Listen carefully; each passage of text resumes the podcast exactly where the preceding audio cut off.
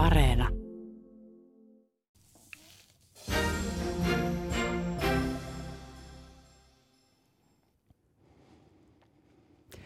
Tästä alkaa pääministerin haastattelutunti suorana lähetyksenä Helsingin kesärannasta. Tervetuloa mukaan ja hyvää päivää pääministeri Sanna Marin. Oikein hyvää sunnuntaipäivää.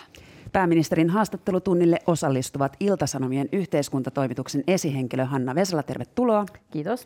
Suomen Kuvalehden politiikan toimittaja Tuomo Lappalainen, tervetuloa. Kiitos. Ja päivää Ylen uutisten politiikan toimittaja Robert Sundman. Hyvää päivää. Tekniikasta vastaavat Tommi Slotte ja Jarno Valkonen. Pasilassa lähetyksen tarkkailusta vastaa Susan Grönholm. Ohjelman tuottaa Riikka Luukkonen ja minä olen Marjo Näkki. Aloitetaan viikonlopun uutisilla. Turkin pääministeri, anteeksi, presidentti Recep Tayyip Erdogan ilmoitti yllättäen eilen, että Suomen ja yhdeksän muun maan suurlähettiläät julistetaan ei-toivotuiksi henkilöiksi. Syynä on se, että lähettiläät vaativat ihmisoikeusaktivisti Osman Kavalan vapauttamista. Mikä on tilanne tällä hetkellä? Uhkaako suomalaislähettilästä karkotus? No, tämä tilanne on erittäin valitettava ja me odotamme tästä myös lisätietoa ennen kuin teemme johtopäätöksiä. Vuoropuhelua ja keskustelua käydään ja Suomi on aktiivisesti pitänyt esillä ihmisoikeustilannetta Turkissa ja niin kahdenvälisissä keskusteluissa kuin sitten esimerkiksi tässä yhteisessä Euroopan maiden kannanotossa me olemme pitäneet tärkeänä sitä, että Euroopan ihmisoikeustuomioistuimen päätöksiä kunnioitetaan ja noudatetaan ja olemme vaatineet sen vuoksi tämän ihmisoikeustaistelijan vapauttamista. Mikä oli Erdoganin reaktio, oliko se yllättävä? No tämä on kova reaktio. Tämä ei ole uusi asia, että ihmisoikeudet ovat meidän politiikkamme kärjessä ja tämä reaktio oli kova, mutta me odotamme lisätietoa ennen kuin teemme tästä johtopäätöksiä. Jatketaan sitten Saimaan kanavalla kysyjänä Tuomo Lappalainen Suomen Kuvalehdestä. Niin, toinen tämmöinen ehkä pyytämättä ja yllättäen viime aikoina tullut ilmoitus koskee sitä, että Venäjä ilmoitti lopettavansa Saimaan kanavalla olevan tullauspisteensä, eli, eli käytännössä ainakin sitten raakapuun kuljetukset Saimaan kanavan kautta. Niin onko hallituksella tietoa siitä, että miksi näin kävi ja mistä tässä on kysymys, ja kertooko tämä mahdollisesti jotain yleisempääkin Suomen ja Venäjän tämänhetkisistä suhteista? En tekisi sellaisia johtopäätöksiä, että tämä kertoisi yleisemmin Suomen ja Venäjän suhteista. Me käymme vuoropuhelua ministeritasolla tästä tilanteesta ja siitä, millä tavalla sitä voidaan ratkaista. Sinänsä on valitettavaa, jos Venäjän päätös tässä pysyy. Me olemme hallituksena tehneet myös linjauksia siitä, että esimerkiksi Sainaan, Saimaan kanavan sulkuja pidennetään, jotta entistä enemmän voitaisiin myös tavaraa tuolla alueella kuljettaa. Ja on erittäin valitettavaa, jos Venäjä tässä päätöksessään pitäytyy, mutta me käymme aktiivista vuoropuhelua niin, että tähän saataisiin ratkaisu. Oletteko te itse osallistunut tähän vuoropuheluun? Kiinnostaa, kun NATO-neuvosto tulee Suomeen ensi viikon tai maanantaina, niin kiinnostaa, että minkälaiset, sitäkin seurataan Venäjällä tarkasti, niin minkälaiset välitteillä itsellä on Venäjän pääministeri? No en ole itse osallistunut tämän asian käsittelyyn. Tämä ei ole vielä sellaisella tasolla. Ministeri Skinnari on keskustellut muun muassa kollegansa kanssa ja muutoinkin ministeritasolla tätä keskustelua käydään. Tietenkin tarpeen vaatiessa myös itse olen olen valmis käymään keskustelua vastin parini kanssa, mutta tietenkin toivomme, että tämä asia mahdollisimman pian ratkeaisi. Näettekö, että tässä olisi jonkinlainen painostustoimi Venäjän puolelta, kun Naton pääsihteeri on tulossa kylään Suomeen? En kyllä vetäisi minkäänlaisia yhtäläisyysmerkkejä tai johtopäätöksiä näiden kahden asian välillä. Robert Sundman. Tosiaan tasavallan presidentti Niinistö tapaa Naton pääsihteerin Jens Stoltenbergin ja, ja muut Pohjois-Atlantin neuvoston edustajat maanantaina. Minkälaista, huomenna maanantaina, minkälaista keskustelua ennakoitte? Itsekin tapaan äh, pääsihteeri Stoltenbergin ja, ja muut paikalla olijat illalla, illallisella ja meillä ministerit käyvät keskustelua, myös ulkoministeri, puolustusministeri on tapaamassa heitä ja yhtä lailla presidentti Niinistö. Tietenkin me pyrimme käymään niitä asioita läpi, missä Suomi tekee yhteistyötä Naton kanssa ja on tärkeää pitää vuoropuhelua yllä. Presidentti Niinistö sanoi hiljattain juhlapuheessaan, että Naton kumppanimaana Suomi tarkkailee tilanteen kehittymistä tiiviisti ulkopuolelta, missä valossa tulevaisuuden sotilasliitto näkee kumppanuussuhteensa ja pysyykö ovi auki jäsenyyteen. Mikä on oma näkemyksenne tästä tilanteesta? No tietenkin meidän etumme on se, että me pidämme toimivat suhteet eri tahoihin, kumppaneihimme olemassa ja Suomen turvallisuudenkin näkökulmasta on tärkeää, että meillä on olemassa niin sanottu mahdollisuus hakea NATO-jäsenyyttä, mikäli sille sitten olisi tarvetta ja, ja kansalaisten tuki. Me emme sellaista nyt suunnittele. Meillä on hyvin selkeät hallitusohjelmakirjaukset tästä kysymyksestä, mutta Suomi on pitänyt perinteisesti tärkeänä sitä, että tällainen niin sanottu NATO-optio on kuitenkin olemassa. Jatketaan sitten koronarajoitusten purkamiseen. Hanna Vesala Iltasanomat aloittaa tämän aiheen.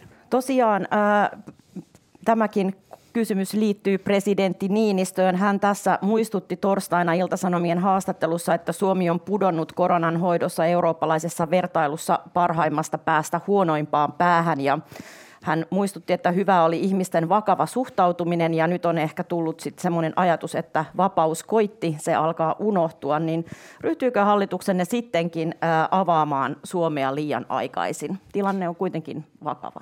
Oma näkökulmani on se, että me emme ole ryhtyneet avaamaan yhteiskuntaa liian aikaisin.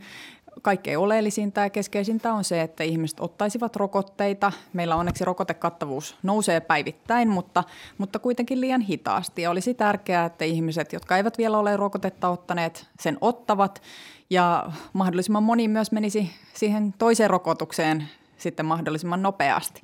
Eli tämä on meidän keskeisin viestimme. Ottakaa rokotus, se suojaa paitsi teitä itseänne, niin kanssa ihmisiä ja koko yhteiskuntaa ja muun muassa terveydenhuollon kuormitusta. Robert Sundman. Onko tämä rokotekattavuuden kasvun hitaus tullut teille yllätyksenä?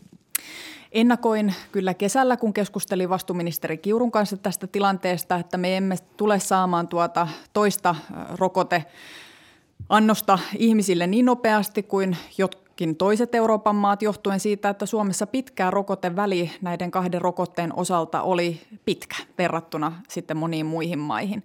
Eli meillä oli hyvin pitkä väli ensimmäisen ja toisen rokotteen osalta ja nyt me olemme ikään kuin jälkijunassa juuri sen vuoksi. Onneksi sitten viranomaiset korjasivat tätä tilannetta ja lyhensivät tuota rokoteväliä, mutta se heijastuu edelleenkin tähän meidän kakkosrokotteiden tilanteeseen.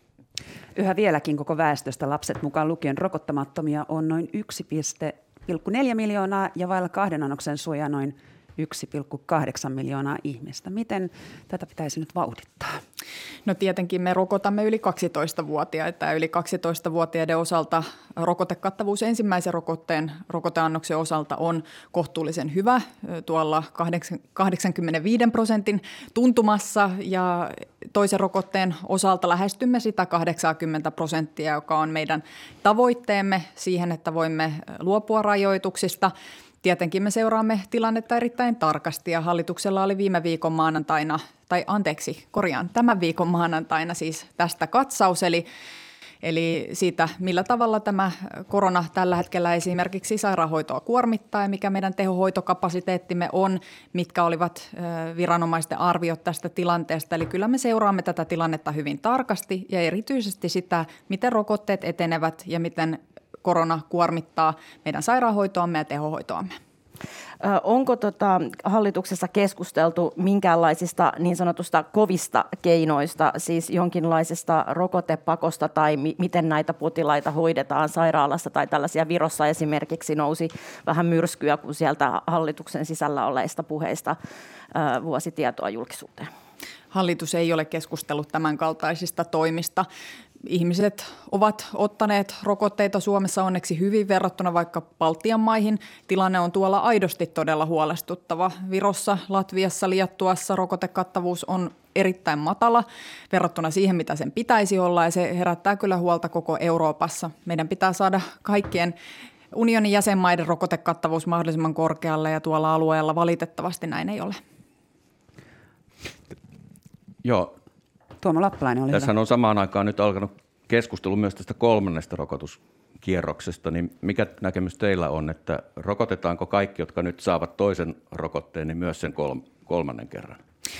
Ensimmäisenä aloitamme riskiryhmistä, aivan kuten näiden ykkös- ja kakkosrokotteidenkin osalta etenimme, mutta on hyvin mahdollista kyllä se, että koko väestö tulee rokotettavaksi kolmannella rokoteannoksella.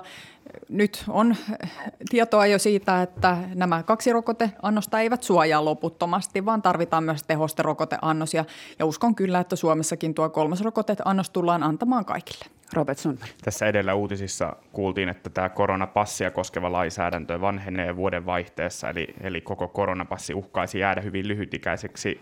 Kuinka pian hallitus päättää tämän koronapassin jatkosta? Varmasti sosiaali- ja terveysministeriössä tätä asiaa valmistellaan ja se hallitukseen tuodaan, kun valmistelutyö on tehty. Pidän kyllä perusteltuna sitä, että tähän haetaan jatkoa eduskunnalta koronapassi on vihdoin saanut etenkin nuorempia ottamaan rokotteen, niin tässä herää tämä kysymys, kun meillä on vaikeus saada, saada se rokotekattavuus täyteen, niin tässä herää se kysymys, että miksi hallitus ei yksinkertaisesti valmistellut tätä passia käytettäväksi jo aiemmin, että jos meillä olisi ollut se vaikka kesällä, niin tilanne olisi meillä jo tällä hetkellä todennäköisesti toinen. No sitä me emme tietenkään tiedä. Ennen muuta koronatilannetta kokonaisuudessaan on kesällä ja nyt syksyllä rasittanut se, että on tullut uusia virusmuunnoksia. Tämä delta-variantti on ollut ärhäkämpi ja on mahdollista, että muitakin variantteja tulee mikäli me emme saa Suomen väestöä, Euroopan väestöä, oikeastaan koko maailman väestöä rokotettua, niin on hyvin todennäköistä, että korona jää kiertämään tällaisena kausittaisena viruksena, joka mutatoituu ja sitä kautta sitten tulemme tarvitsemaan entistä enemmän uusia rokotteita tähän. Sen vuoksi pitäisi nyt kaikki tarmo keskittää siihen, että saamme globaalisti kaikki väestöt kattavasti rokotettua. Tuomo Lappala. Niin oli juuri tähän tulossa, että, että voiko Suomi nyt esimerkiksi EUn puitteissa tehdä jotain, että niitä rokotteita saataisiin enemmän, enemmän niin kuin kolmannen maailman maihin? Me teemme tämän osalta jo paljon. Suomi on mukana kovaksissa, eli, eli tällaisessa rokotejärjestelmässä, jossa myös kolmansille maille rokotteita EU-sta viedään. Eli kyllä me kannamme solidaarisuutta rokotteiden osalta, mutta nopeamminkin pitäisi pystyä globaalisti toimimaan on erittäin huolestuttavaa, että kun täällä puhutaan jo kolmansista rokoteannoksista ja niitä on jo annettukin ihmisille, niin isossa osassa maailmaa ihmiset eivät ole saaneet ensimmäistäkään. Palaan vielä tähän koronapassiin sen verran, että Hanna nosti tässä vieressä esiin hyvät puolet. Myös lieveilmiöitä on nähty. Mediat ovat kertoneet osan ravintolayrittäjistä saaneen ja saavan edelleen mustamaalausta osakseen. Jopa vale-ravintolavarauksia, kun he ovat vaatineet asiakkailta koronapassia. Mikä on pääministerin viesti tällaisille yrittäjille? Tämä on erittäin valitettava ja huolestuttava tilanne. Minun viestini näille yrittäjille on se, että me olemme heidän tukenansa. Tämä toiminta ei missään nimessä ole hyväksyttävää ja, ja päinvastoin me haluamme, että ihmiset käyvät ravintoloissa ja, ja viettävät myös vapaa-aikaa, kun ovat rokotteet ottaneet vastuullisesti, niin se on myös turvallista. Ja tämä on erittäin huolestuttavaa, että tällaista viestiä tuolta kentältä tulee. Se ei ole missään nimessä hyväksyttävää. Mutta palaisin vielä tähän koronapassiin. Sen takia koko sen, sitä keskustelua on leimannut sellainen tunnelma, että hallitus on jotenkin haluton niin kuin, tuomaan sitä. Se on ollut vaikka Saksassa ja mu- muualla Euroopassa laajastikin käytössä. Niin, niin mikä, mikä oli se pohjasyy, että niin kuin, tavallaan me emme saaneet sitä käyttöön laajemmin Suomessa? No itse en olisi tuolloin keväällä tai edes alkukesästä ottanut koronapassia tai tällaista rokotepassia käyttöön sen vuoksi, että rokotekattavuus oli vielä niin alhaalla. Nyt tilanne on toinen onneksi. Nyt passilla on aidosti käyttöä ja, ja meidän pitää varmasti yhteiskuntana pohtia sen käyttöä laajemminkin. Miten te näette tällaisen perusoikeuskeskustelun? Yrittäjyys on kai jonkinlainen perusoikeus, mutta mikä on sitten viestinne näille rokotekriittisille? Miksi heidän oikeutensa tuntuu nyt olevan jollain tavalla suuremmat kuin rokotettujen? No sanoisin kyllä aivan kaikille suomalaisille, että ottakaa rokote. Tämä on erittäin vakava tauti ja se tekee todella vakavaa jälkeä, jos sen saa sairaalahoitoon, tehohoitoon, niin siitä on leikki kaukana. Eli ottakaa rokote, se suojaa teitä, se suojaa teidän läheisiä, se suojaa kanssa ihmisiä nyt minun on ainakin hyvin vaikea ymmärtää ihmisiä, jotka suhtautuvat näihin rokotteisiin kriittisesti. No rokottamattomien äh, vuoksi niin ollaan sellaisissakin tilanteissa, että, että sairaaloissa joudutaan tekemään valintoja, keitä hoidetaan. Ja, ja tota, esimerkiksi ex-ministeri Ulla-Maija Viiderus lähetettiin pois leikkaussalista tällä viikolla, jotta kahta COVID-19-tautia sairastavaa potilasta, heidät voitiin ottaa teho-osastolle. Ähm, niin mi, mi, mi, miten täällä näissä sairaaloissa pitäisi suhtautua näihin tilanteisiin? No en tietenkään puutu siihen, millä tavalla sairaalat priorisoivat potilaita. Luotan siihen, että lääkärit tekevät tuolla, tuolla arvion lääkärietiikkaan pohjautuen ja, ja siellä tätä tilannetta pohditaan, mutta kokonaisuudessaan pidän kyllä erittäin valitettavaa huolestuttavana sitä, että ihmiset, jotka eivät ota rokotetta, niin kuormittavat meidän terveydenhoitoamme tällä hetkellä kovasti. Ja meillä on paljon uupuneita lääkäreitä, uupuneita hoitajia ja he ansaitsisivat kyllä parempaa kuin sen, että ihmiset eivät halua rokotteita ottaa. Sitten he joutuvat sairaalahoitoon ja, ja moni myös tähän tautiin kuolee. Robert Sundman. Osa rajoituksista on, on alueellisten viranomaisten toimivallassa, mutta ravintola- ja matkustusrajoitukset on hallituksen rootelissa. Tällä viikolla kiristettiin ravintolarajoituksia Uudellamaalla ja Etelä-Pohjanmaalla. Onko rajoituksia valmistelussa tällä hetkellä lisää? Me emme suunnittele mitään uusia rajoitustoimenpiteitä. Tietenkin viranomaisilla on velvollisuus toimia meidän lainsäädäntömme puitteissa ja mukaisesti, mutta rajoitustoimista puhuttaessa on aina muistettava se, että ne ovat – ikään kuin poikkeustila yhteiskunnassa, eli niitä ei pidä kevyesti ottaa käyttöön, niiden pitää olla oikeasuhtaisia, niiden pitää olla välttämättömiä. Me emme ikään kuin varmuuden vuoksi rajoituksia ota käyttöön, koska niillä on muita haitallisia vaikutuksia yhteiskuntaan. Taloudellisia vaikutuksia, ihmisten hyvinvointiin liittyviä vaikutuksia, ihmisten työpaikkoihin liittyviä vaikutuksia. Eli ei rajoitustoimet ole sellainen keino, jota kevyesti käytettäisiin, vaan hyvin harkiten. Ja luotamme kyllä siihen, että paikalliset alueelliset viranomaiset tätä harkintaa myös käyttävät. Tässä monen sairaanhoitopiirin johtajaylilääkärit ovat kuvanneet esimerkiksi Ylelle tätä tilannetta niin, että tavallaan Samaan aikaan tilanne on vakava ja tulee näitä potilaita, he vievät hoitopaikkoja muilta, mutta sitten toisaalta se ei ole niin vakava, että voitaisiin kuitenkin ottaa, ottaa alueellisia rajoituksia käyttöön. Niin palaan vielä tähän sairaanhoidon tilanteeseen sen verran, että miten tätä sairaanhoitopiirien tilannetta seurataan hallituksessa. Käyttekö te näitä, näitä mittareita läpi siellä? No ennen muuta tietenkin tilannetta seurataan sosiaali- ja terveysministeriössä, joka sitten tarvittaessa myös antaa ohjausta ja tukea kentälle siinä, että vaikkapa tehohoitopotilaita voidaan, voidaan siirtää sairaaloista toiseen, jos näyttää siltä, että jossakin kuormitus tulisi vastaan. Tämä on erittäin hankala tilanne, että meillä on potilaita sairaaloissa, jotka eivät ole rokotetta halunneet ottaa. Jonkun verran on myös heitä, joilla on rokotteet. He ovat pääsääntöisesti vanhempia ihmisiä, mutta kyllä siellä tällä hetkellä näyttäytyy erityisesti he, jotka eivät ole suostuneet syystä tai toisesta ottamaan rokotetta. Sellainen raja, niin kuin jossa hallituksella, semmoinen kipuraja, niin missä pitää ryhtyä miettimään ratkaisuja? No en sanoisi mitään yksittäistä äh, lukua tähän uskon, että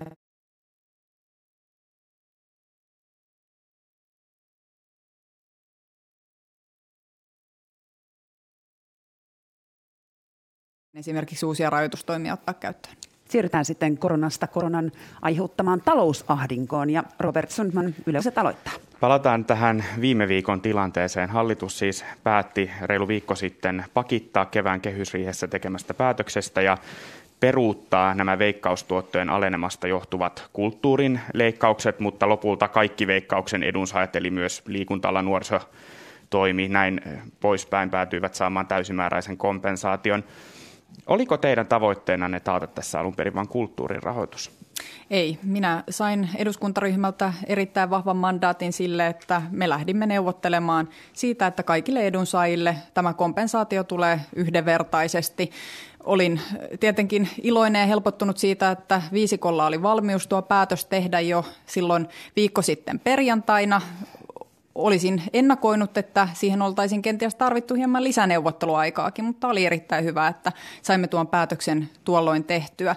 Mielestäni on tärkeää, että näitä edunsaajia kohdellaan yhdenvertaisesti ja sosiaalidemokraateille esimerkiksi oli erittäin tärkeää, että sosiaali- ja terveysministeriön alaiset järjestöt myös ovat tässä kompensaatiossa mukana. Avaa vielä sitä päätöksentekoprosessia, koska tuolloin keväänä, keväällähän hallituksen piiristä kuului vähän sellaista viestiä, että oli helpotus saada näinkin korkea kompensaatio, mistä silloin päästiin sopuun, että ei sen enempää jouduta leikkaamaan ja nyt sitten lopulta sitä nostettiin vieläkin. Niin mikä, mikä muuttui? Mikä muuttui siitä kevään helpotuksesta nyt syksyyn tultaessa? No tietenkin pitää ymmärtää se, että jokainen neuvottelu on viiden puolueen yhteinen ja jokaisessa hetkessä aina pyritään löytämään sellainen ratkaisu, josta on mahdollista löytää kompromissi eri puolueiden välillä. Keväällä linjasimme kehyksistä, budjettiriihessä budjetista, mutta hallituksella on aina mahdollisuus arvioida päätöksiänsä täydentävässä talousarvioesityksessä, lisätalousarvioesityksissä ja oli jo itse keskustellut ennen kuin tämä, tämä tilanne sitten tuli julkisuuteen, niin oli jo keskustellut keskustellut valtiovarainministerin kanssa siitä, että me tulemme tämän asian vielä viisikossa käymään läpi ja etsimään rahoitusta näille edunsaajille. Tuomo Lappalainen. Tässä on tämän veikkausrahoituksen yhteydessä ja osittain myös poliisin rahojen yhteydessä niin syntynyt vähän semmoista kuvaa, että ne saavat, jotka huutavat kaikkein kovimmin ja, ja ne, joilla ei ole yhtä paljon lobbausvoimaa, niin jäävät vähemmälle. Niin mitä vastaatte näihin epäilyihin? No tietenkin ymmärrän, että se näyttää tältä, koska tämä keskustelu nousi julkisuuteen esimerkiksi näiden kulttuuritoimijoiden osalta. Itse olisin pyrkinyt hoitamaan tätä niin, niin kuin tarkoitus oli, että viisikko tämän tilanteen rauhassa käy läpi, neuvottelee ennen kuin leikkauslistoja sitten kerrotaan tuonne kentälle. Silloin me emme joutuisi myöskään käymään tällaista spekulaatiota siitä, että johtuuko kompensaatio esimerkiksi vain ja ainoastaan siitä, että tästä nousi äläkkä. Kyllä meillä oli tarkoitus tästä neuvotella ennen tätä tätä äläkkää. Mutta syntyikö teidän halunne neuvotella tästä ennen ää, ja puhua siitä Saarikolle, koska te tiesitte, että olitte pitämässä ne juhlat täällä kesärannassa ja että todennäköisesti siitä syntyy äläkkä? No nämä kaksi asiaa eivät liity toisiinsa, vaikka niillä on ajallista yhteyttä. Olin siis sopinut ministeri Saarikon kanssa jo ennen kuin sitten vastuuministeri julkisti näitä leikkausten jyvityksiä, niin oli jo sopinut siitä, että tämä asia tuodaan viisikkoon ja tähän edunsaajille etsitään rahoitusta ja pyritään nostamaan tätä kompensaatiota. Eli, eli asia oli jo valmistelussa ja se oli viisikkoon tarkoitus tuoda. Meillähän täydentävä talousarvioprosessi kestää tuonne marraskuulle, eli tässä normaalissa prosessissa oli tämäkin tilanne tarkoitus käydä läpi ja siihen etsiä ratkaisua. Nyt meille syntyi tilanne, jossa, jossa tietenkin alan ihmisissä heräsi paljon huolta ja kentällä heräsi paljon huolta, kun kun, tällainen jyvitetty lista sitten julkaistiin ennen kuin tähän ratkaisu oli löydetty, kun ratkaisua joka tapauksessa jo etsittiin. MTV Uutiset kertoi perjantaina, että siitä huolimatta, että oltaisiin menty ihan normaalisti, niin keskustan paikallisvaikuttajista moni on pettynyt toimintaanne.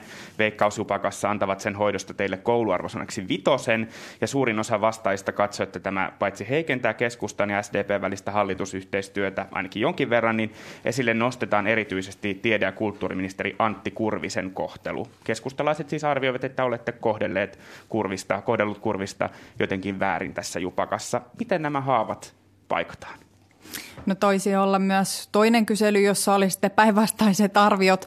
Eli varmasti jokainen puolue ja jokaisen puolueen kenttäväkin aina ennen muuta puolustaa omia ministereitänsä ja toimijoitansa. Tämä on aivan ymmärrettävää. Itse haluan katsoa nyt tästä tilanteesta eteenpäin. Olen tyytyväinen siitä, että neuvottelutulos löydettiin ja pystyimme edunsaajille tämän täyden kompensaation antamaan, koska on myös huomattava se, että tämä koronatilanne on ollut erittäin kuormittava ja me tulemme tarvitsemaan näitä järjestöjä. Ovat he sitten kulttuurialan toimijoita tai, tai muita toimijoita, niin me tulemme tarvitsemaan näitä toimijoita myös yhteiskunnan jälleenrakennuksessa koronan jälkeen. Pidän perusteltua, perusteltuna tätä ratkaisua ja mielestäni hallitukselta on viisautta, että se arvioi päätöksiensä, kun se saa lisätietoa. Esimerkiksi meillä ei ollut aikaisemmin tietoa siitä, millä tavalla tämä kohdentuu eri toimijoille ja kun me saimme sitä tietoa, niin me olimme olimme valmiita siitä asiasta neuvottelemaan.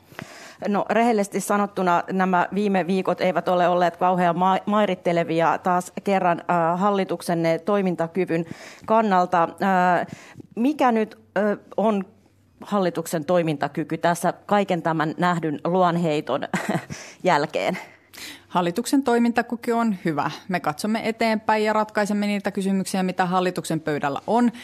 En sinänsä pitäisi tai tekisi tästä nyt ehkä sitten kuitenkaan niin isoa kysymystä kun me katsomme historiaa taaksepäin, niin me näemme, että kun meillä on koalitiohallituksia Suomessa, johon me olemme tottuneet, niin aina hallituspuolueiden välillä on myös erimielisyyksiä ja erilaisia näkemyksiä. Aina niitä on pyritty yhteen sovittelemaan ja löytämään sitten yhteinen kompromissi. Näin se on, kun meillä on monipuoluehallitukset eikä, eikä esimerkiksi kaksi puoluejärjestelmää. Mutta teidän oma, omasta puolueestannekin katsotaan, että, että tota, ehkä kannattaisi joskus katsoa omaa pelikirjaa, eikä aina vaan syyttää niitä muita muita? Kyllä minä pyrin aina pääministerinä löytämään yhteisen näkemyksen hallituspuolueiden välille. Taisi olla eräs viisikon jäsen, joka totesi, että hän ei muista kuin muutaman kerran tältä hallituskaudelta, jolloin olen vahvasti tuonut oman näkemykseni esimerkiksi julkisuuden kautta esille ennen neuvotteluita. Pääsääntöisesti pyrin kyllä sovittelemaan ja hakemaan kompromissia konsensusta eri puolueiden välillä. Se on pääministerin tehtävä ja se on ollut suurimman osan myös toimintalinjani. Tietenkin joissakin kysymyksissä, jotka ovat SDPlle erityisen tärkeitä, niin myös puolueen puheenjohtajana toimin ja tuon esille sen, mikä on meidän puolueemme näkökulma sitten neuvotteluihin. Miksi ette sopinut Antti Kurvisen kanssa tätä asiaa kulisseissa, vaan ikään kuin julkisesti heititte hänet pussin alle? Itse puhuin Kurvisen kanssa tuolloin tiistaina ennen kuin hän tämän listan sitten julki toi, että hän ei tekisi sitä, koska koska näin ja tunnistin, että minkälainen sotku siitä syntyy ja sotkusahan siitä sitten syntyy ja siltä se näytti myös ulospäin. Ei hallitukselle tässä tyylipisteitä voi antaa ja varmasti tämä on näyttänyt hämmentävältä ulospäin. Onneksi kuitenkin ratkaisu on saatu aikaiseksi ja siitä olen tyytyväinen. Tuomo Lappalainen. Niin tässä on näiden aikaisempien, puhutaanko nyt sitten kriiseistä yhteydessä aina vedottu siihen, että pitää keskustella pelisäännöistä, niin, niin mikä siinä on, että kaikkien näiden pelisääntökeskustelujen jälkeen niin edelleen tuntuu tulevan niin tämmöisiä pelisääntöongelmia vastaan, ja pitäisikö nyt sitten käydä vielä yksi pelisääntökeskustelu? No varmasti. Tulemme tällä hallituskaudella käymään vielä useita. Ja kuten aikaisemmin tässä vastasin, niin eiköhän se pääasia, mistä nämä erimielisyydet juontuvat, ole kuitenkin se, että meillä on eri puolueita hallituksessa ja se ei ole mitenkään tavatonta, että eri puolueilla on erilaisia näkökulmia, jotka sitten välillä myös julkisuuteen tulevat. Robertson. Ensi keväälle on suunniteltu paljon erilaisia toimenpiteitä. Siellä on 110 miljoonan euron julkista taloutta tasapainottavat työllisyystoimet, 370 miljoonan euron sopeutuksia. Todennäköisesti tulee jonkinlaista keskustelua myös ilmastotoimista, niiden arviointia, ehkä jopa jonkunlaista vääntöä. Millaisissa tunnelmissa näihin päätöksiin mennään? Nehän on, on ehkä huomattavasti isompia ja vaikeampia kuitenkin kuin tämä veikkauspäätös. Sanoisin näin, että neuvottelut varmasti tulevat olemaan tässäkin kohtaa tiukat. Kyllä neuvottelut ovat tähänkin asti olleet tiukat, kun me olemme käsitelleet eri aiheita, mutta aina olemme onnistuneet ratkaisun löytämään, vaikka sen löytäminen ei aina ole ollut helppoa. 110 miljoonan euron edestä työllisyystoimien tekeminen, siihen me olemme sitoutuneet. Itse pidän pääministerinä kiinni siitä, että tämän, tämän kokonaisuuden tulemme löytämään, mutta varmasti puolueella on erilaisia näkökulmia, että mitkä ovat ne keinot. Ja sitten me neuvottelemme ja varmasti tulee olemaan tiukat neuvottelut, en, en sitä lainkaan kiistä. Ilmastotoimien osalta tulemme tekemään arvion, kuten olemme yhdessä sopineet, että riittävätkö nämä jo tehdyt päätökset vai tarvitaanko lisäpäätöksiä. Tuo arvio tehdään maaliskuussa. Ja sitten todella kehysriihessä meillä on edessämme edessämme sitten keskustelu ja päätökset niistä sopeutustoimista, joista sovimme viime keväänä, eli tästä 370 miljoonasta. Ja sekään ei tule olemaan helppo tilanne. Kyllä sekin varmasti tulee olemaan erittäin tiukka neuvottelu. Hallinnon aloittain tämä on jo jyvitetty, mutta se, että mistä sitten tuolta hallinnon alojen sisältä tämä otetaan, niin, niin kyllä se tulee olemaan myös neuvottelukysymys viisikon ja hallituksen kesken. Ja ei sekään varmasti helppo paikka tule olemaan, mutta tähän asti olemme aina onnistuneet ratkaisun löytämään ja luotan siihen, että vastaisuudessakin näin on. Tuomo Lappalainen. Niin, tuolta elinkeinoelämän puolelta varsinkin on kuulunut sellaisia epäilyjä, että kun tämä työllisyystoimista päättäminen on lykkääntynyt näin pitkälle, niin niitä ei enää ehdittäisi antaa eduskunnalle tämän vaalikauden aikana, niin lupaatko, että niitä ne annetaan? No tietenkin lähden siitä, että kun päätöksiä tehdään, niin ne myös maaliin viedään. Se on ilman muuta näin, mutta sitä hieman opponoin, etteikö työllisyystoimia olisi tehty. Itse asiassa työllisyystoimia on tehty jo sen edestä, mitä hallitusohjelmassa sovimme. Itse asiassa ylikin sen 20 000 henkilön osalta olemme ylittäneet ja sen lisäksi sovimme vielä uudesta tavoitteesta, eli tästä 110 miljoonasta. Ja esimerkiksi tämä eläkeputken lisäpäivien kokonaisuus on sellainen, että se on ollut edellistenkin hallitusten pöydällä. Siitä ei olla kyetty ratkaisua tekemään ja tämä hallitus sen teki, vaikka sekään päätös ei ollut helppo. ISN kyselyssä tällä viikolla niin liki 60 prosenttia suomalaisista katsoi, että, että julkisia menoja on kasvatettu liian huolettomasti ja, ja 59 prosenttia halusi tälle velkarallille päätepisteen myös luottoluokittaja Fitz niin, sanoi, että, että jos ei näitä rakenteellisia uudistuksia saada tehdyssä, niin varoitteli, että Suomi, Suomi, Suomen AA plus luottoluokitus niin voi muuttua. Miten vakavasti otatte tämä tilanteen? No mielestäni julkiseen talouteen pitää suhtautua vakavasti ja on hyvä, että kansalaiset ovat huolestuneita siitä, onko meidän taloutemme vakaalla pohjalla. Itsekin kannan kyllä siitä huolta. Kaikkein keskeisintä on se, että me saamme ylläpidettyä kasvua, parannettua työllisyyttä. Sitä kautta saamme lisää tuloja, jolla voimme sitten julkista taloutta myös tasapainottaa ja velkaa maksettua pois. Tämä on kaikkein keskeisintä. Ja näitä rakenteellisia uudistuksia tarvitaan ja niitä me olemme tehneet ja tulemme tästä eteenpäinkin tekemään. Kyllä me suhtaudumme tähän vakavasti me haluamme kehittää yhteiskuntaa kestävästi, niin ympäristöllisesti, sosiaalisesti kuin myös taloudellisesti. Mutta itse olette puhunut esimerkiksi tässä kehyksistä, että, että pitäisikö investointivelkaa voida ottaa niiden ulkopuolelta. Ähm, onko siinäkin, nähdään sellaista puhetta, että ajattelette, että sitä kautta saisimme otettua vielä lisää velkaa?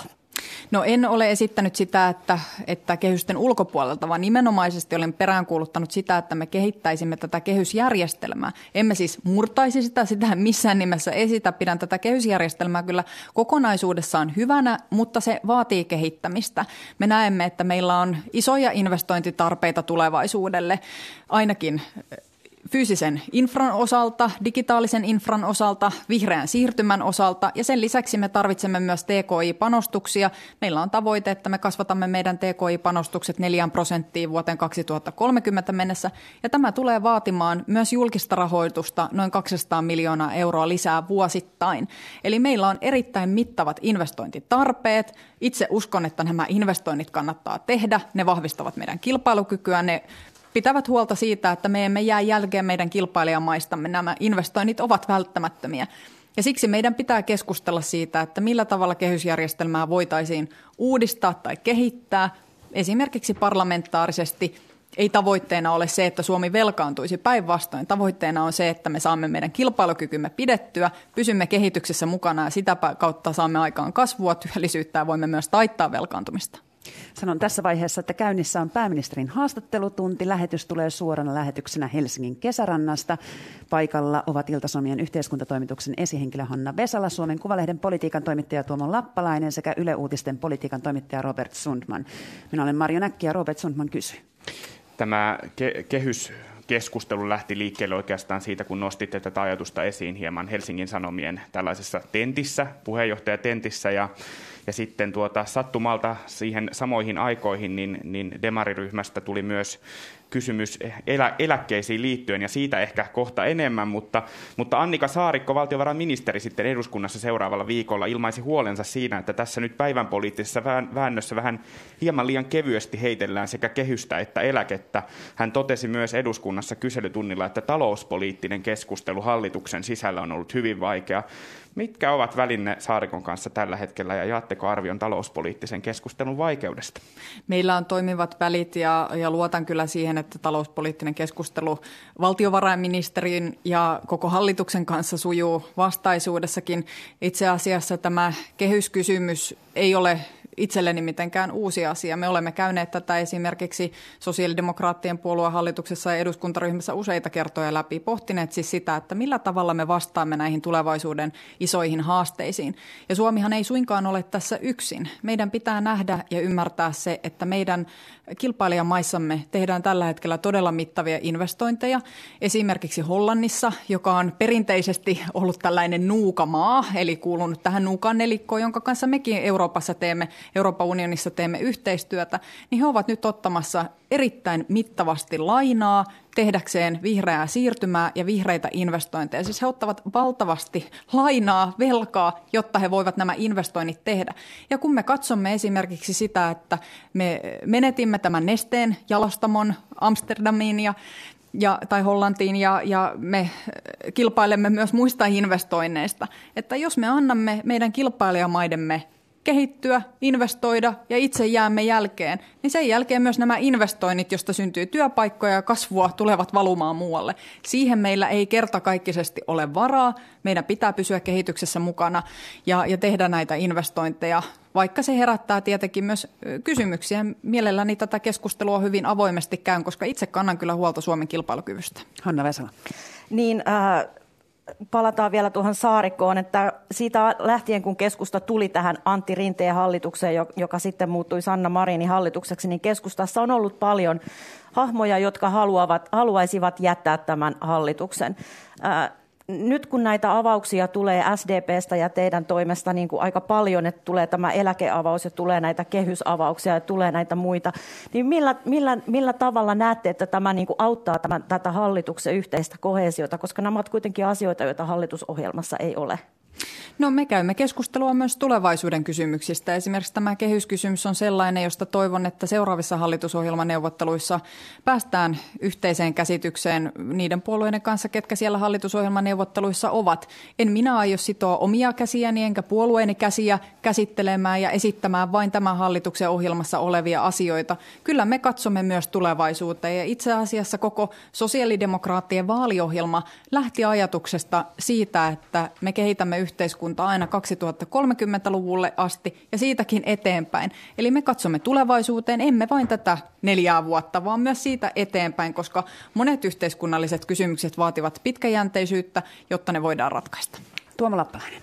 Hiukan sukua tälle kehyskysymykselle on myös tämä EUn taloudenpito, että sielläkin on oma talouskurinsa ja, ja velka- ja alijäämäsäännöt, niin – Miten tämä, tämä kehysajattelu olisi siirrettävissä sinne? Että pitäisikö se kasvu- ja vakaussopimus esimerkiksi arvioida uudelleen? Nythän me odotamme komissiolta esitystä Euroopan unionin taloussääntöjen uudistamisesta. He ovat kertoneet, että, että tällainen esitys tullaan antamaan ja, ja tätä keskustelua jo käydään. Suomi tietenkin edustaa tässä hyvin vastuullista linjaa. Sellaista linjaa, että meillä pitää olla, olla tulevaisuudessa entistä vahvempi jäsenmaiden talous, velkakestävyys. Eli me olemme kyllä tässä hyvin vastuullisella ja voisi jopa sanoa tiukalla linjalla, mutta on selvää, että, että tätä keskustelua tullaan käymään. Näiden sääntöjen uudistamiseen on painetta, koska ne eivät ole toimineet sillä tavalla kuin olta, oltiin tarkoitettu. Kyllä meidän pitää myös nämä realiteetit ja tämä todellisuus ympärillämme nähdä ja olla valmiita käymään tätä keskustelua. Robert Sundman. No, nostin tässä esille jo vähän tätä eläketeemaa, eli, eli Kimmo Kiljunen haluaisi nostaa alimpia työeläkkeitä tähän aloitteeseen. Lähti mukaan myös 22 SDP-kansanedustajaa, kaksi puolueen varapuheenjohtajaa, jotka sitten kyllä osin julkisuudessa vähän pakittelivat siitä, mutta mikä on SDPn kanta tässä eläkeasiassa? No, tässä kirjallisessa kysymyksessähän oli kaksi erillistä asiaa. Siinä oli ensinnäkin pienimpien eläkkeiden korottaminen, joka on puolueen linja. Meidän linjamme on se, että me haluamme pieni pienituloisten eläkeläisten asemaa parantaa ja, ja heidän toimeentuloansa kohentaa, joten kyllä SDP-linjan mukaisesti tätä asiaa siinä edistetään, mutta sitten mitä tulee eläkeindeksiin, niin siitä meillä on puoluekokouksen päätös, että me emme aja indeksin muutoksia ja tältä osin tuo kysymys sitten oli, oli erilainen kuin puoluekokouksessa päätetty kanta. Tietenkin puheenjohtajan edustan puoluekokouskantoja ja päätöksiä sitä, sitä kokonaisuutta, minkä meidän kenttäväkemme on yhdessä puoluekokouksissa päättänyt. No mitä SDPstä oikein kertoo se, että 22 kansanedustajaa allekirjoittaa tällaisen kaksiteräisen miakan ja tota, sitten siitä syntyy tällainen keskustelu, josta myöskin varapuheenjohtaja Mäkynen ja Malm sitten perääntyvät? No ehkä se kertoo ennen muuta siitä, että, että eläkeläisten toimeentulo on SDPlle tärkeä asia. Kyllä itse tulkitsen tämän kirjallisen kysymyksen allekirjoittaneiden joukon nimenomaisesti siitä näkökulmasta, että he ovat huolissaan eläkeläisten asemasta. Minäkin olen huolissani. Myös minä haluan, että me voimme kohentaa ja parantaa pienituloisten eläkeläisten asemaa. Tällä hallituskaudella siitä on jo tehty päätöksiä, mutta kyllä tämä varmasti puolueen tavoitteena tulee tulevissakin hallitusneuvotteluista ja siitäkin eteenpäin säilymään. Eli ei hutkittu ennen kuin tutkittiin. En sanoisi näin, ja pitää muistaa, että kyseessä oli kirjallinen kysymys. Ja siihen sitten ministeri Sarkkinen tulee vastaamaan. Vai äh, ajeleeko SDP tässä kaksilla rattailla ja antaa tämän yhden porukan nyt pitää näitä eläkkeitä tällä, tällä tavalla esillä, että aluevaalit tekee tuloa? No kun me katsomme, mitä me olemme tehneet, niin tämä on itse asiassa varsin johdonmukaista siitä näkökulmasta. Meidän yksi tavoitteemme viime vaaleissa oli parantaa pienituloisten eläkeläisten asemaa ja hallitusohjelmaneuvotteluissa tätä ajoimme ja tällä hallituskaudella ja pienimpiä eläkkeitä on korotettu. Tässä oli tässä Kiljusen aloitteessa oli tämän indeksimuutoksen lisäksi myös tämä ajatus, että yleisemmin että työeläkkeiden korotus rahoitettaisiin eläkejärjestöjen tuotolla, niin mikä on näkemyksenne siitä? No pitäisin kyllä kaikkein keskeisimpänä sitä, että Suomen eläkejärjestelmää, sen kestävyyttä kehitetään pitkäjänteisesti ja yhdessä työmarkkinajärjestöjen kanssa. Tämä ei ole kysymys, jossa voidaan hötkyillä. Meidän pitää varmistaa se, että nykyisille eläkeläisille ja myös tuleville eläkeläisille on olemassa eläkkeet ja on järjestelmä, joka ne turvaa. Eli tässä suhteessa myös puolue on linjannut muun muassa tästä indeksikysymyksestä. Me haluamme pitää huolta siitä, että meidän eläkejärjestelmä on kestävä. Eläkeavaukset ovat hämmentäneet hallituskumppaneiden lisäksi nuorta äänestäjäpolvea, mutta hämmennystä on ollut siellä ikäharukan toisessakin päässä tällaisia iäkkäämpiä kannattajia on hämmentänyt käytöksenne sosiaalisessa mediassa. Ja nyt Hanna Vesala kysyy. Niin, siis tosiaan äh, eilen äh, julkaisitte Instagramissa tämän äh, Boom Boom Boomeri-päivityksen, joka ei ole varmaan jäänyt keneltäkään Suomessa huomaamatta, niin äh, onko tässäkin tätä kaksilla rattailla ajelua, että te puhutte täällä nyt sitten näille nuorille ihmisille, mutta tässähän tulitte heittäneeksi pussin alle nyt nämä SDPn perusäänen kannattajat, eli van, van, varttuneemmat äh, ihmiset Suomessa, jotka ovat oman osansa Suomen rakentamisesta kyllä erittäin tyrmäkästi tehneet. No ensinnäkin totean sen, että varmaan mitään, mikä, mitä teen, ei jää keneltäkään huomaamatta. Siitä pitävät iltapäivälehdet huolen. Jokainen asia, minkä teen, niin kirjoitetaan nykyään lehteen melkeinpä etusivulle asti. On se sitten äh, se, että leivon, juoksen tai, tai äh, päivitän sosiaaliseen mediaan jonkun päivityksen. No se on tietenkin lehdistön tehtävä. Näin varmasti on ja pääministeri asemassa tietenkin asiat herättävät mielenkiintoa. Mutta tässä on toimittajalla virhetulkinta. Missään nimessä en ole arvioinut enkä arvostellut vanhempia ikäpolvia päinvastoin. Kunnioitan suuresti sitä työtä, jota he ovat tehneet tämän yhteiskunnan eteen. He ovat rakentaneet hyvinvointivaltiota ja itse arvostan sitä. Sosiaalidemokraatit sitä erittäin korkealle arvostavat. Ehkäpä tässä eh, Instagram-tarinassani, jonka jaoin, niin siinä oli siis kyse tällaisista laulun sanoista ja sillä ehkä nyt ennen muuta viitattiin tähän tämänkin viikon keskusteluun liittyen vapaa-aikaan. Niin se ei siis ollut kuitti niinkään millekään ikäpolvelle, vaan ehkä ennen muuta sille, että kaikesta nykyään niin herkästi loukkaannut. Halusitte siis alleviivata, että Ilmari Nurminen ja Benjamin Peltonen ovat teidän posseanne ja get overit. No tämä on toimittajan tulkinta. Ehkäpä meille poliitikoillekin välillä huumoria suodaan, eikä sitä kokonaan pois kitkeä. No ei näköjään, ei näköjään suoda, koska aika monet ihmiset ovat tästä kyllä närkästyneet juuri siitä syystä, mitä äsken sanoin, koska niinkin sen voi lukea. Mutta monet eivät, ja olen myös saanut paljon kannustusta vanhempien ikäpolvien edustajilta ja, ja paljon viestejä siitä, että he ainakin ovat ymmärtäneet, mistä tässä on ollut kyse. Eivätkä he ole olleet loukkaantuneita, vaan ovat kyllä kannustaneet ja, ja kertoneet, että he kokevat hieman epäoikeudenmukaiseksi ehkä sen, millä tavalla minua myös ihmisenä tuolla mediassa välillä kohdellaan. Pyrin suhtautumaan siihen hyvällä huumorilla. No nyt rehellisen läpivalaisun nimissä, niin myös to, me toimittajat olemme saaneet paljon viestejä tähän postaukseen liittyen. Airi 66 vuotta Tampereelta lähestyi meitä ja, ja ilmaisi hämmennyksensä tästä postauksesta ja kysyi, että eivätkö demarit pelkää tällaista viestinnästä seuraavaa kannatuksen laskua. Itse olen myös sanonut monia viestejä, sanottiin, että missään nimessä minun ei pidä kysyä täällä tästä Instagram-storista, koska se, se on, on tärkeämpiäkin asioita, joista puhua. Mutta niin kuin itse sanoitte, niin, niin tämä jollain tavalla liittyy ehkä tämä teidän postauksenne siihen keskusteluun, mitä viime viiko, viikkoina on julkisuudessa käyty. Olette olleet läpivalaisun kohteena suomalaisessa mediassa, on käsitelty sometilejänne, ystäväpiirejänne, vapaa-ajan viettoanne. Mikä on oma analyysinne tästä keskustelusta?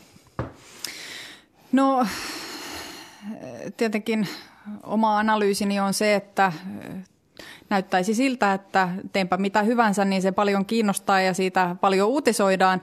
Tämä on luonnollista. Pääministeri asema herättää aina mielenkiintoa ja, ja se on luonnollista myös, että, että lehdistö siitä uutisoi ymmärrän hyvin näiden henkilöiden viestit, jotka toivovat, että keskustellaan muustakin. Itsekin mielelläni muistakin kysymyksistä keskustelisin kuin vaikkapa vapaa- ja vietostani, mutta, mutta kaikkiin niihin kysymyksiin sitten vastataan, mitä toimittajat kysyvät.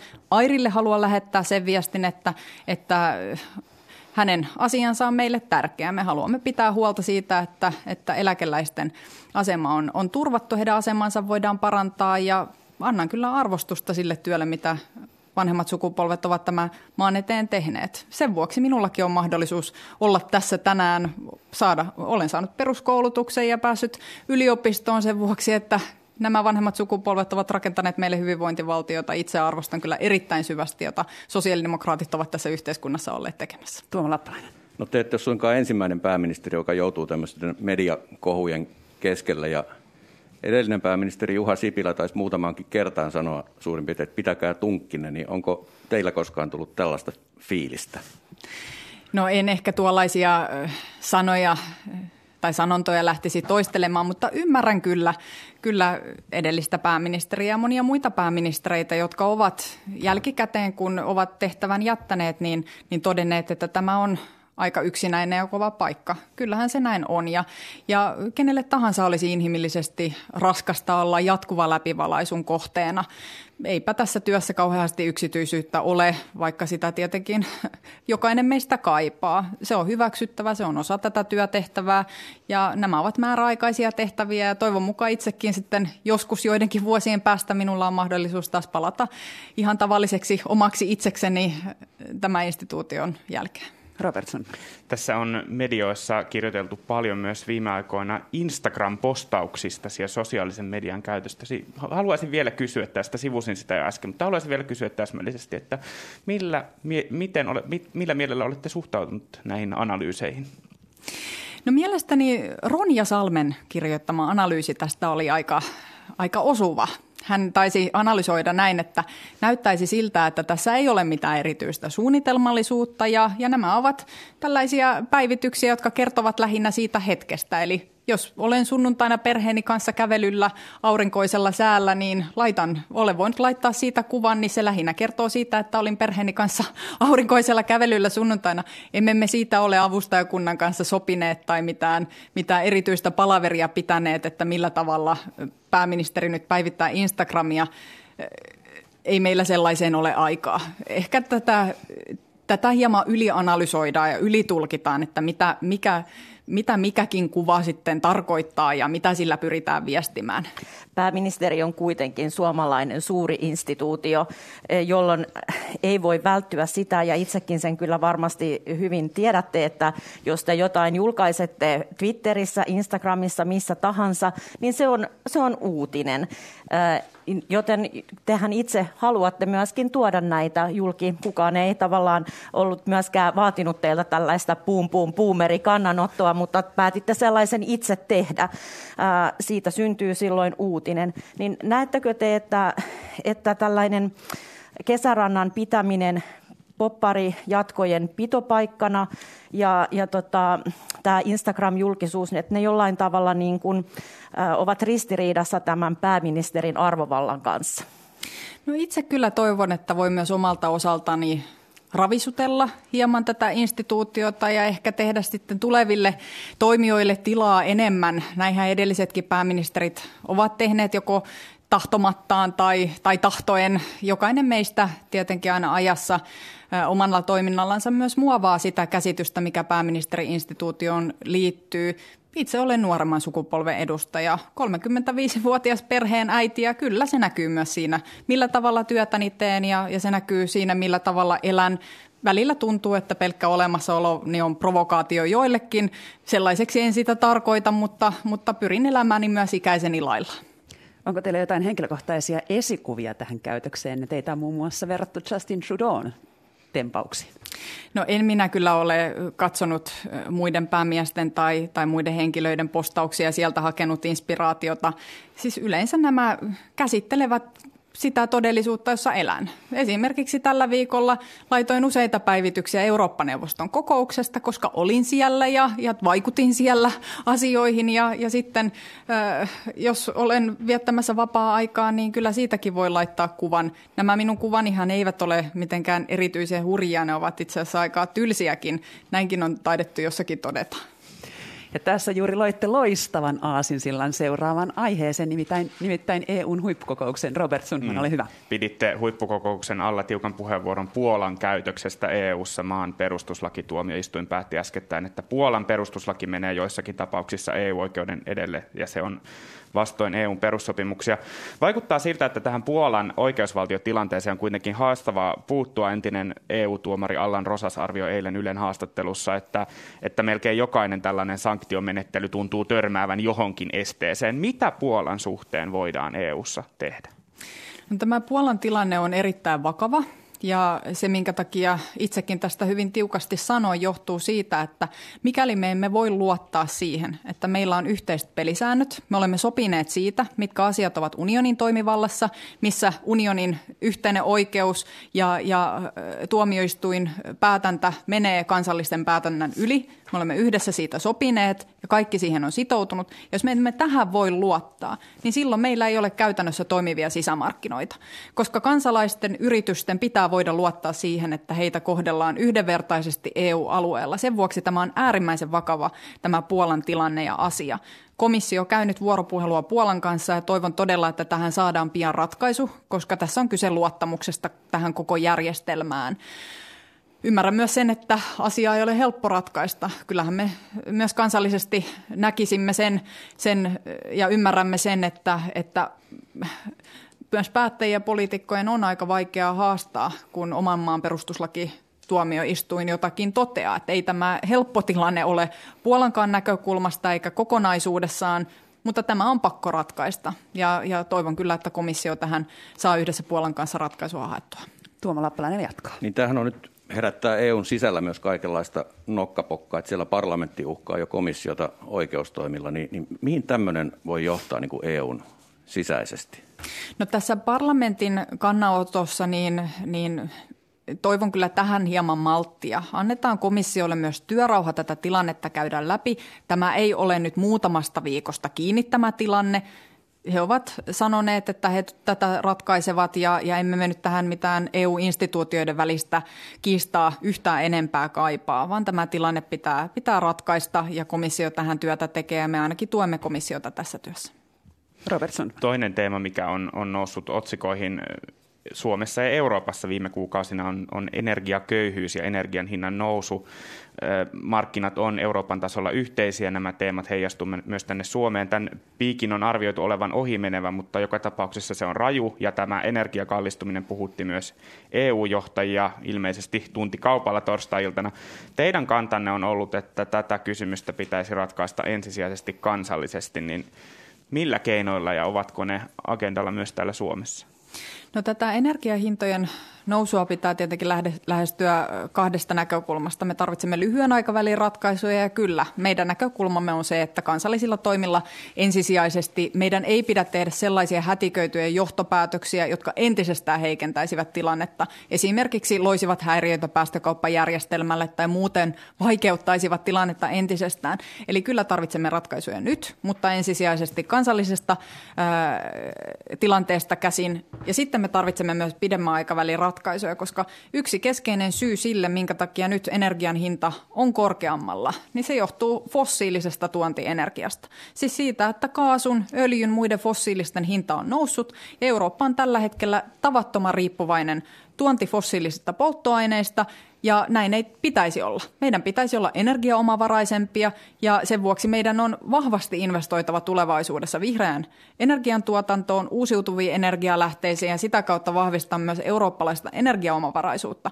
Emme me voi alistua sille, että energian hinta nousee kuluttajille, yrityksille, muille toimijoille sen takia, että, että sitten tuonti, tuontienergia ja vieläpä fossiilinen energia kallistuu. Osassa EU-maista tästä hintapiikistä on kuitenkin syytetty myös ilmastopolitiikkaa. Päästökauppahan kallistaa näiden fossiilisten polttoaineiden hintaa, ja, ja jossain tästä on sitten tehty sitä johtopäätöksiä, että ilmastopolitiikassa pitäisi ottaa takapakkia. Miten te arvioitte näitä kannanottoja? Missään nimessä ilmastotoimissa ei pidä ottaa takapakkia. Päinvastoin, jos me olisimme tehneet aikaisemmin jo näitä toimia, niin me emme olisi nyt näin riippuvaisia fossiilista polttoaineista. Eli kyllä se ratkaisu on uusiutuvat energialähteet ja vihreämpi energiatuotanto. Se on pitkän aikavälin ratkaisu. Ja toivon mukaan yhteistä sitoutumista on. Meillä on yhteinen ilmastotavoite EU:ssa, että EU on hiilineutraali vuonna 2050 ja pyrimme vähentämään päästöjä vuoteen 2030 mennessä 55 prosenttia vähintään. Me ainakin seisomme näiden yhteisten tavoitteiden takana ja tätä työtä tuemme ja, ja Suomi on eturintamassa tässä. Entä ydinvoima? Ydinvoima on osa Suomen energiapalettia ja, ja ilman muuta se on myös tässä tilanteessa meille etu. Asialistalla oli myös Valko-Venäjän tilanne. Se lähettää hybridimaahantulijoita EUn vastaisille rajoille. Piditte tästä asiasta tiukan, ainakin luonnehtitte tiukaksi puheenvuoroksi Brysselissä. Mitä tässä pitäisi nyt tehdä, ettei tule semmoinen kuin Kreikan ja Turkin rajalla nähtiin jo ennen koronaa?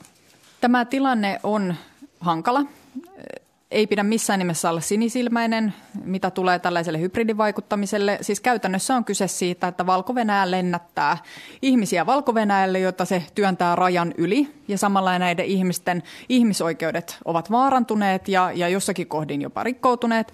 Eli tämä on ollut erittäin vakavaa, haitallista toimintaa ja tällaiselle vaikuttamis, vaikuttamiselle ja vaikuttamisyrityksille ei voi olla sinisilmäinen. Meidän pitää yhdessä keskustella EUna siitä, miten me voimme tällaista hybridivaikuttamista torjua torjua. Tätä keskustelua käydään myös Suomessa ja sitä tullaan käymään Suomessa. Mehän olemme jo sopineet siitä, että esimerkiksi meidän oma valmiuslainsäädäntömme uudistetaan ja osana tätä me tulemme myös katsomaan tämän hybridivaikuttamisen kokonaisuuden. Mutta tietenkin meidän pitää myös samaaikaisesti pitää huolta siitä, että kansainvälisiä ihmisoikeussopimuksia kunnioitetaan ja, ja ihmisten henki, terveyselämä ei vaarannu noissa olosuhteissa. Mutta erittäin monimutkainen tilanne, kun toiset maat toimivat tällä tavalla, niin se väistämättä aiheuttaa myös, myös vakavaa vaaraa näille ihmisille, joita sieltä raja yli työnnetään. Tuoma Lappalainen. Onko EUlla vielä mahdollisuutta jotenkin kiristää esimerkiksi pakotteita valko suuntaan? Kyllä, me olemme tukeneet sitä, että tarvittaessa pakotteita voidaan kiristää, ennen muuta taloudellisia pakotteita, sellaisia, etsiä sellaisia keinoja, millä voidaan aidosti tuohon tilanteeseen vaikuttaa. On pyritty myös esimerkiksi vaikuttamaan siihen, että, että näitä lentoja olisi vaikeampi järjestää Valko-Venäjälle. Eli hyvin monenlaisia keinoja tässä on käytetty ja tullaan käyttämään. Me tuemme sitä, että, että, että tämän tilanteen edessä ei antauduta, vaan tarvittaessa sitten esimerkiksi henkilöpakotteita tai taloudellisia pakotteita valko vastaan voidaan kiristää. Suomi oli mukana myös EUn puolust- yhteisessä puolustusaloitteessa. Onko Suomi nyt ajamassa lisää EUn yhteistä puolustusta, kun vuodenvaihteessa Ranska ottaa puheenjohtajuuden ja tämä, nämä asiat nousevat agendalle? No me tietenkin käymme vuoropuhelua ja, ja teemme vaikuttamistyötä sen eteen, että, että kun EUssa kehitetään strategista kompassia, niin, niin me siihen myös voimme vaikuttaa.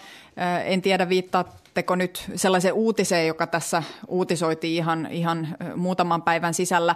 Tuossa uutisessa oli myös jonkin verran virheitä. Tämä on ihan normaalia vaikuttamistyötä, ei, ei sinänsä mikään tämmöinen voimallinen aloite kuin mitä ehkä siinä uutisessa annettiin ymmärtää.